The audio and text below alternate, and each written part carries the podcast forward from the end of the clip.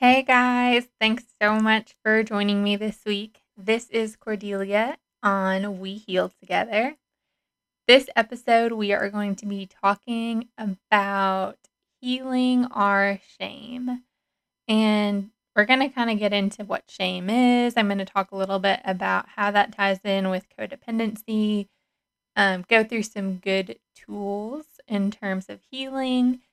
And yeah, I'm excited for it. So let's get healing.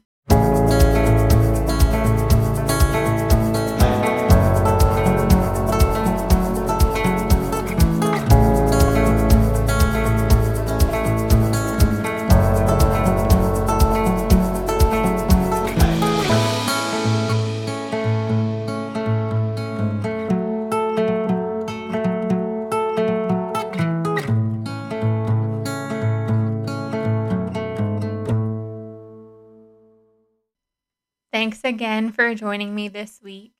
New episodes drop on Mondays. So happy Monday! this episode is going to be helpful for anybody. So it's about shame, like I said, and we are all human beings. Shame is a universal feeling that we all experience. So this is a good podcast for truly anybody. I want to point out, though, that this podcast is going to be particularly helpful for people that are struggling with codependency. I say that because I'm one of those people. So, the stuff covered within this podcast today has been an essential part of my healing journey. Before we get into the podcast, I want to update you guys on a couple of things. So, first of all, if you don't follow me and you like this content, you like what's on the podcast, I would invite you to follow me on Instagram. It is at Codependent Recovery. And as always, check the show notes if there's any, you know, you forget what my Instagram is, you want to follow it later. All this info is going to be in my show notes.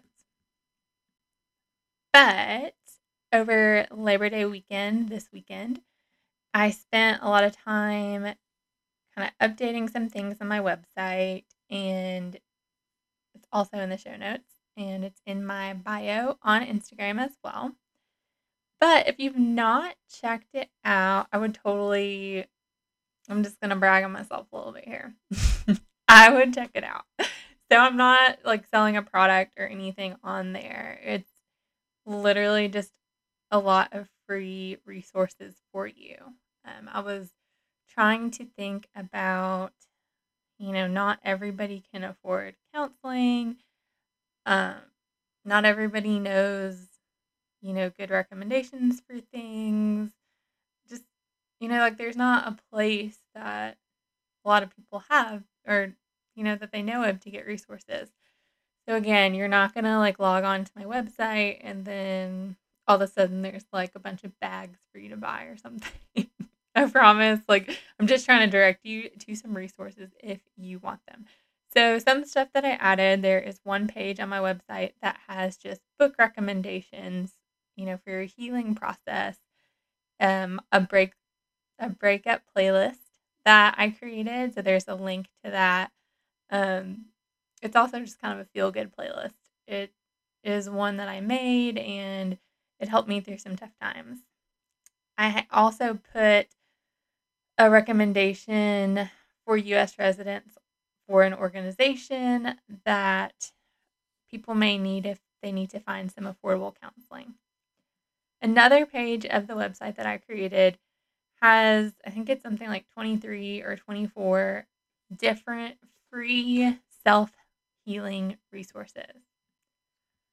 So, by that, I mean there's worksheets, there's feelings wheel, exercises, tons of tools for you to use. You can pull it up on your phone and do it or print them out. But again, they're all free and there's tons of different things you can do, and including some things that we're talking about in today's episode. That is on there as well. And then uh, another page on my website is resources for survivors. So, really, this is like survivors of abusive relationships as well as their families, friends, loved ones, anybody who's trying to help somebody in an abusive relationship. On that page, there are things like guides, so warning signs of abuse, how to document abuse, how to create a safety plan, financial tips, how to help a friend, how to help a stranger. And then links to various organizations, domestic violence organizations in the US, finding local domestic violence shelters, low cost legal services. It also has a link for international survivors as well. There are links to hotlines such as domestic violence, sexual assault, suicide, also some specific hotlines that I found geared towards the following communities so youth based communities, Native American, Alaskan Native, LGBTQ, transgender. And honestly, if there's any resources or anything that you're missing or you need some help or you think would be helpful to be on there, shoot me a message, let me know. I'm happy to to add on to there. And the last page of my website is an inclusive survivors of abuse survey. I added that and I made a post on Instagram. That was probably a few weeks ago, and it's been awesome. I've gotten some responses back. The whole point of that is I don't ever want my podcast, my content, my Instagram to feel like you're only hearing this one white girl's white American girl story of abuse.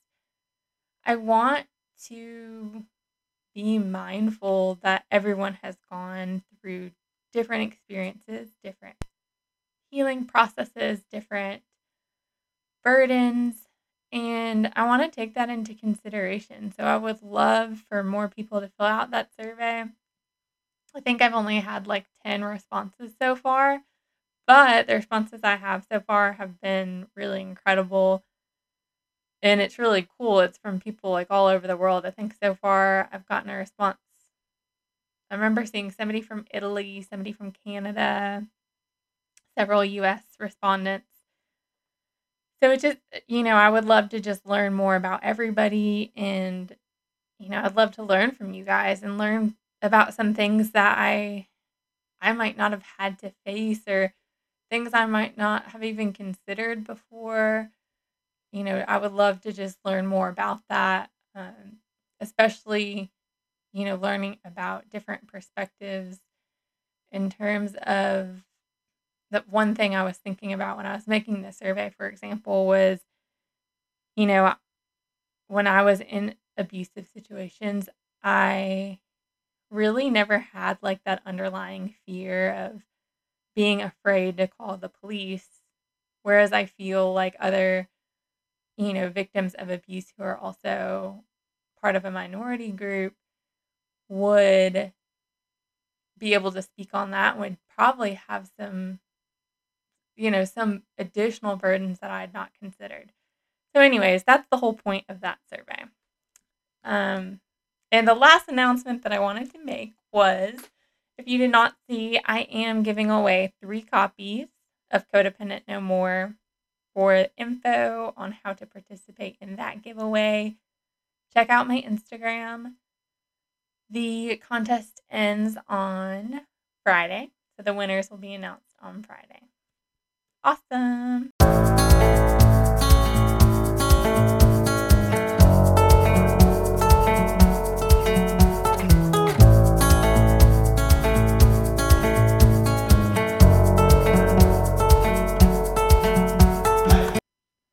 All right, so let's get into this actual episode. First, I want to address Darlene Lancer wrote in her book conquering shame and codependency, many of the symptoms of codependency are either caused by shame or are defenses to feeling shame. In fact, most codependents grow up feeling ashamed of their wants, feelings, and or needs, often due to emotional abandonment experienced as children. as adults, they then often devalue and deny those wants, needs, and feelings in order to avoid their own shame. If childhood shame has never been addressed or examined from the perspective of an adult, it's really easily triggered. Just waiting for something in life, you know, bringing all those feelings of shame back to the surface. So it's kind of like this ever present shame. Sometimes people call it toxic shame, sometimes people call it internalized shame. And it prevents people from being able to feel loved, being able to feel respected, appreciated, or happy. They just can't accept that these feelings, they see themselves, you know, as not being worthy of experiencing life in a positive way. So, like I said earlier, this episode can be especially helpful for people struggling with codependency because learning how to process shame is going to be an essential step in healing anyone's life, but especially healing somebody who is codependent. Before we get any further into the episode, I want to say this I did a lot of research for this episode.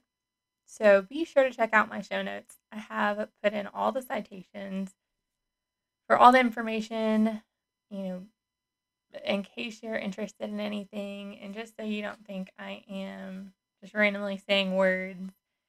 You know, I did spend a lot of time researching, and everything is in the show notes. So feel free to jump into that. Okay, so what is shame? I really like Brene Brown's definition of shame the intensely painful feeling or experience of believing that we are flawed and therefore unworthy of love and belonging. An example is I am bad. I am a mess. So the focus is on the self and not the behavior. So with that, you know, we're kind of feeling alone because you're focusing on yourself. I am bad. It is never known to lead towards positive change. And guilt, on the other hand, is an unhappy feeling that you have done something wrong or you think that you've done something wrong. So I bring up guilt because I think it's important to kind of differentiate those. So, shame, that's going to focus on the self. Guilt is going to focus on the behavior. Shame is I am bad. Guilt is I did something bad. And again, I'm pulling that from Brene Brown. And she also famously said, How many of you, if you did something that was hurtful to me, would be willing to say, I'm sorry, I made a mistake? Guilt is, I'm sorry, I made a mistake. Shame is, I'm sorry, I am a mistake. So, guilt is going to motivate you to want to correct or repair the error. But shame is going to be like this intense global feeling, and you're feeling inadequate, you're feeling inferior, and you're really, there's a lot of self loathing involved. Shame really separates us. So it separates us from ourself and from others. So, in particular, people with codependency, they are more likely should I say they or we? we are more likely to have low self esteem and strong feelings of shame. So you feel shame about who you are. You feel like you are not worthy of love. You feel unworthy. You feel full of shame. And when you're codependent, that's how some of those things can kick in in terms of it you know, you won't want to set boundaries because you feel like you don't deserve that, you know? And so I think it's important to look at the roots of shame. Because if we get down to it, shame is really like at your core. It's this core belief that there's something wrong with me. No matter what I do, no matter how hard I try, I'm never going to be enough. And at the end of the day, I don't expect anybody to like me. I reject myself, so I think everybody else is going to reject me. Like deep down, that is how you feel when you feel shame. And when you feel shame, your body does a lot of weird things. Your mind does a lot of weird things. A lot of times people try to control, like they try to keep bad things from happening. So they create the illusion that they have all this control, and of course you don't. They, you know, perfectionism. I struggle with that myself, where you're always trying to be perfect. And another thing people do is they don't talk about feelings because that would be bad and nothing bad happens because I'm perfect. And when you're in this kind of shame trap, these are the kind of things that your mind does and thinks to process shame. So, in order to heal, because the point is that we want to heal together, right? I thought it would be really cool if I went through how do we overcome shame. So, I'm going to talk to you first about the shame resilience theory. This was first articulated in a paper in 2006 by Brene Brown. I feel like she's the queen of shame, so, you know, I'm, I'm mentioning her a lot. Clearly, I'm a fan. Um, so, according to Brene Brown, shame causes people to feel trapped, powerless, and isolated. Brene Brown suggests that while shame triggers can vary between individuals and cultures, there are certain triggers that are more common than others, such as appearance and body image, sexuality, family, motherhood, parenting, professional identity and work, mental and physical health, aging, religion, speaking out, and surviving trauma. So, the main idea behind the shame resilience theory is studying the strategies that people employ to avoid feeling trapped, powerless, or isolated in the face of feelings of shame. A goal of shame resilience is to help those who feel shame feel empathy, connection, power, and freedom. These are emotions that really can be the opposite of shame. So again, the goal of our of this shame resilience theory is to ultimately feel the opposite of shame, to feel empathy, to feel connection, to feel power, and to feel freedom. So, I'm going to walk you through the steps in this theory of overcoming shame. Number one, recognize shame and understand shame triggers. So, of course, again, in the show notes, I actually put a link and it says like Brene Brown downloads and it has a little um, instruction for you to click on it and how to get there. But there's actually a worksheet printout that you can print out for this in the show notes. So feel free to do this. Um, or if you just want to revisit it later, um, it's actually a reading guide for one of her books that she provides for free on her website. I read the book. It is a great book and it's in the show notes as well. But I just wanted to mention if you're feeling overwhelmed as we're going through this, just know you can always revisit it and go through this later. Okay, so understanding shame. We're going to go through some questions to understand it. First, what does shame mean to you? When you feel shame, what do you do? Do you go quiet and disappear? So, do you move away from it? Do you do what the other person wants to make it stop? In other words, do you move toward it? Or do you go on attack so you make somebody else feel bad?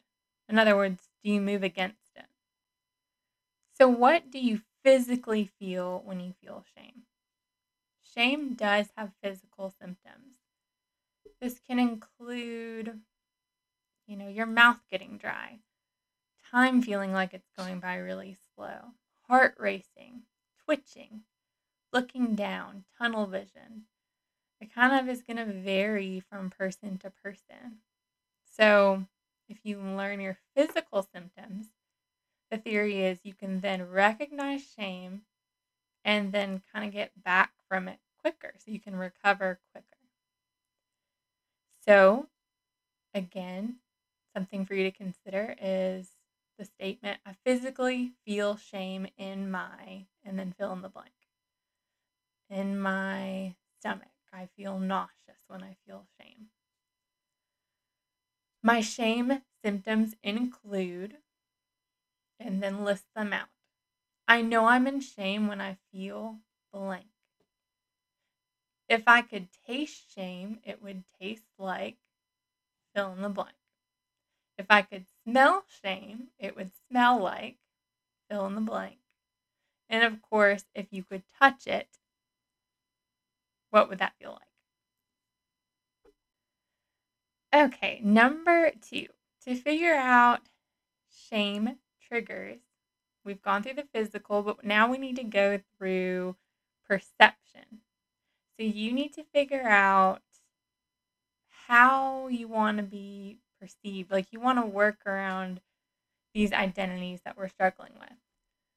So outside of the worksheet, I did like a variation of this. I didn't do exactly what was in the book, but I'm going to put in the show notes a link to the Instagram post that I made over the weekend because this is similar to what I'm asking you to do. The goal is make two lists. So make one list of things you hope people say about you, and then make a second list of the things you hope people don't say about you. So I'm going to give you some examples from my own. This is my real list that I made. What I hope people say about me that I'm thin, independent, smart, easygoing, trustworthy, dependable, truthful, funny, strong, go getter, and beautiful. What I hope people don't say about me that I'm overweight, crazy, unlovable, argumentative, flaky, chaotic, dramatic, untrustworthy, overly emotional, slutty, ugly, and weak. Okay, now give some thought to the following. Why do you think you want people to see you or not see you a certain way? So, where is that coming from? Consider do you actually have any control over how another person sees you, judges you, or thinks about you? Do you ever try to control how another person sees you or how another person thinks about you? And is it even possible for you to be all the things on that list at all times? So, 24 hours of every single day of your life, is it possible to be every description that you want to be perceived as? So, when I thought about my list of what exactly, you know, where were these ideas coming from? Like, where did this I where did these things that I want people to say about me and not want people to say about me, where do they come from? So this is kind of just a short list of what I came up with. I have struggled with disordered eating. Childhood, teen years, I was made fun of. I was often rewarded growing up only for achievement, so like grades. Um, pressure to be perfect, feeling like I didn't have autonomy, traumatic sexual experiences, being labeled as emotional within my family of origin, feeling like I deserved to be yelled at when I was a kid. The first adult relationship that I had, so when I was 18, I guess, if we consider me an adult at 18, was abusive. So, you know, while my brain was still forming, and feeling like the black sheep of my family when I was, you know, growing up. I think that's where a lot of my own um, ideas about how I want to be perceived stem from.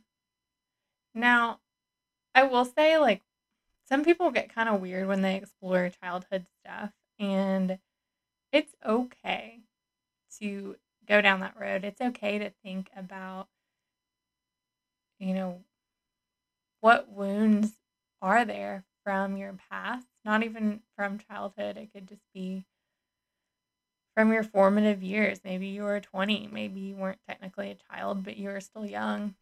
And, but especially, you know, childhood years, you can have the most amazing parents in the world and you can still have wounds from your childhood and you're not being disloyal to your family by speaking out about them and you know you're not saying anything negative about your family by speaking out about them it's important to heal your wounds and it's nobody's perfect you know so just keep that in mind when you do this kind of exploration activity and as you explore the topic of shame and going back to your past. And I think another thing to consider is after you go through that activity of how you want to be perceived, you want to look at how are you disconnecting from shame.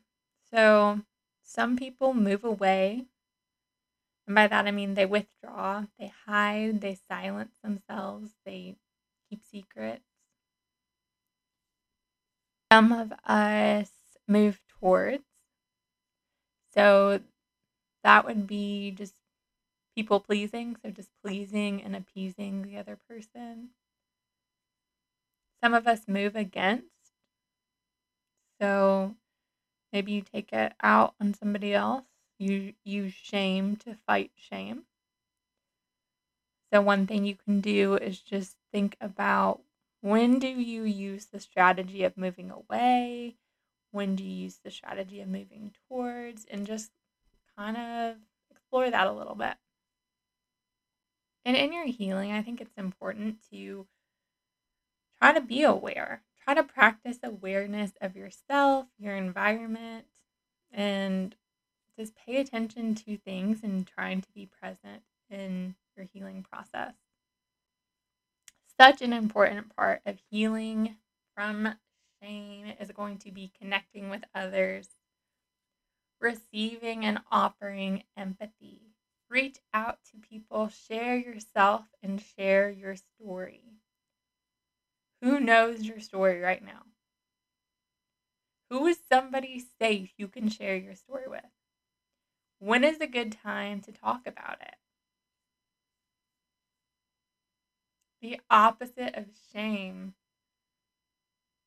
which again is really isolating, is going to be sharing yourself and sharing your story.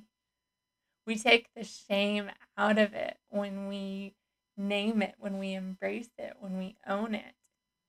And frankly, I'm like relating to that so much right now because you know, I started my Instagram and this podcast not that long ago, and it's been incredible. All the people that I've connected with, and you know, instead of feeling shame, I feel the opposite. I feel awesome. And, you know, I guess as cliche as it sounds, it's it's true and I encourage you all to share your story. So earlier I kind of touched on this, but the opposite of shame is going to be like empathy. So empathy, how can we improve that? Self-compassion, common humanity, mindfulness. So self-compassion, that is like the biggest biggest one for me personally that I need to work on. Self compassion involves treating yourself the way you would treat a friend who's having a hard time. So even if your friend blew it or just is facing like the toughest thing you can imagine or is just feeling super inadequate, you know, self compassion is treating yourself how you would treat that friend in that moment. So, I mean, the more complete definition really it, it involves kind of what we touched on with empathy with the self-kindness common humanity mindfulness. Self-kindness is being warm and understanding to ourselves. When we suffer when we fail when we feel inadequate rather than ignoring the pain and beating ourselves up with this negative self talk and this inner critic, leaning in and understanding ourselves. So you're actively comforting yourself with kind words and affection as you would comfort somebody that you love. Mindfulness, that's the process of awareness for the present moment and the exploration of emotions and feelings without judgment. So, again, like self compassion, self kindness, these are big things I'm working on. So, a big thing that I've noticed is my self talk. So, just I'm trying to improve and I'm trying to use more positive self talk. So, instead of saying things like, I'm such an idiot, saying things like, okay, well, I just had a moment and I was a little bit absent minded, and that's okay. Some other examples you know, some people might think none of the other moms have these problems. Or somebody might think I'm such a failure. So the point is, you're saying stuff like this all the time to yourself. And you want to work to reframe your thoughts. So rethinking you know, regretful thoughts, ways you could have done it different. Um, so the way you want to do this is, well, I wish I knew this earlier. Maybe if I tried X, then things would have been different. That's so much better. These rethinking thoughts, like, oh, well, I wish, you know, I wish that X would have been different instead of shaming thoughts. So that contains accusations about your personal defects or failures that you caused the problem. Like, I should have known about X earlier. My anger is totally unacceptable. Acceptable. You know, I'm just gonna like skip dinner with them because they're just gonna talk about me. And, you know, that example is isolating. so, really work on reframing your thoughts, work on reframing how you speak to yourself.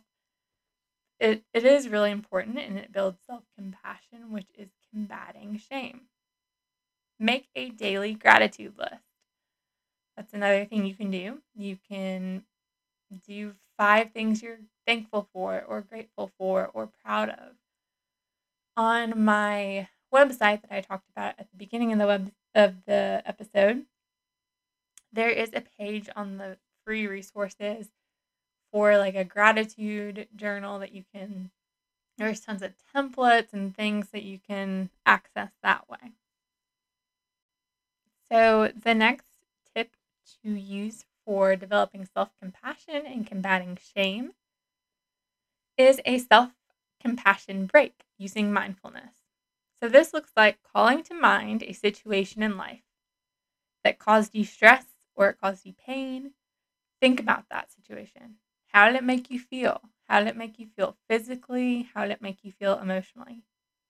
Now, when you make connection to those feelings, say the following words This is a moment of suffering.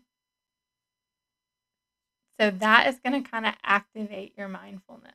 Suffering is a part of life. So, saying this is going to help you to remind yourself that you have this in common with everybody else in the world.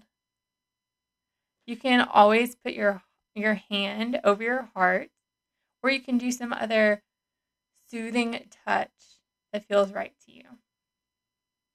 Phrases that are recommended to be said are May I forgive myself?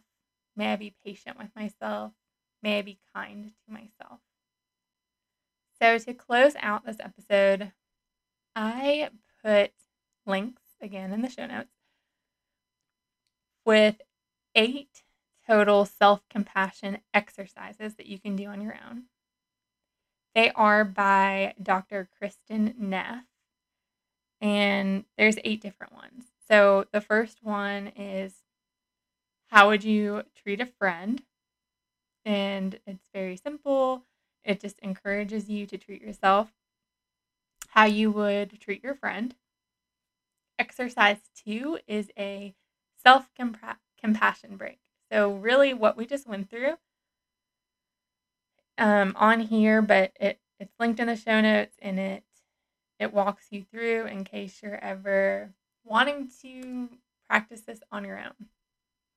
Exercise three is exploring self compassion through writing.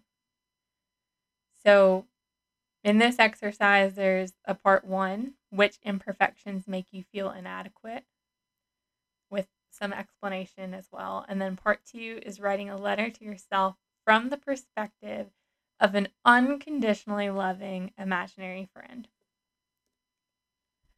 Exercise four is supportive touch. Exercise five is changing your critical self talk. Exercise six is a self compassion journal. Exercise seven is identifying what we really want. And exercise eight is called taking care of the caregiver. So, those are all in the show notes for you to work on and practice on your own. Um, like I said, I really appreciate you guys listening. I appreciate I appreciate you guys participating and you know giving me feedback and just becoming you know a part of my life and a community with me. I'm so excited to continue down this journey and you know keep going with you and so I appreciate it. I hope that this helped you um I will see you, ne- or I will talk to you next Monday. Have a great week.